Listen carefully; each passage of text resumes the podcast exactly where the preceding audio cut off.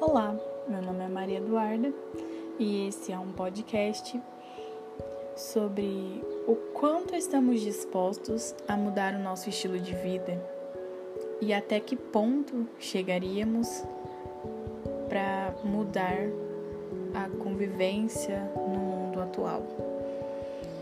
A que ponto chegaríamos para tentar mudar a situação do mundo?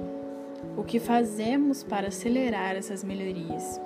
Em discussão em casa, cheguei à conclusão que não mudaríamos o nosso estilo de vida, não abriríamos mão de andar de carro ou então de ter um rebanho bovino, pensando em melhorar a vivência no mundo atual.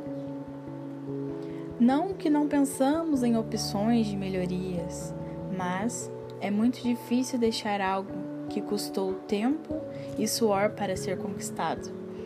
Ainda mais quando se tem o sentimento de que somos únicos que tentamos melhorar o mundo.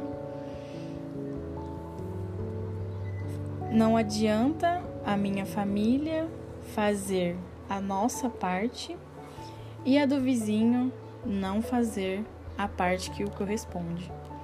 Apesar de ser um pensamento errado, é inevitável.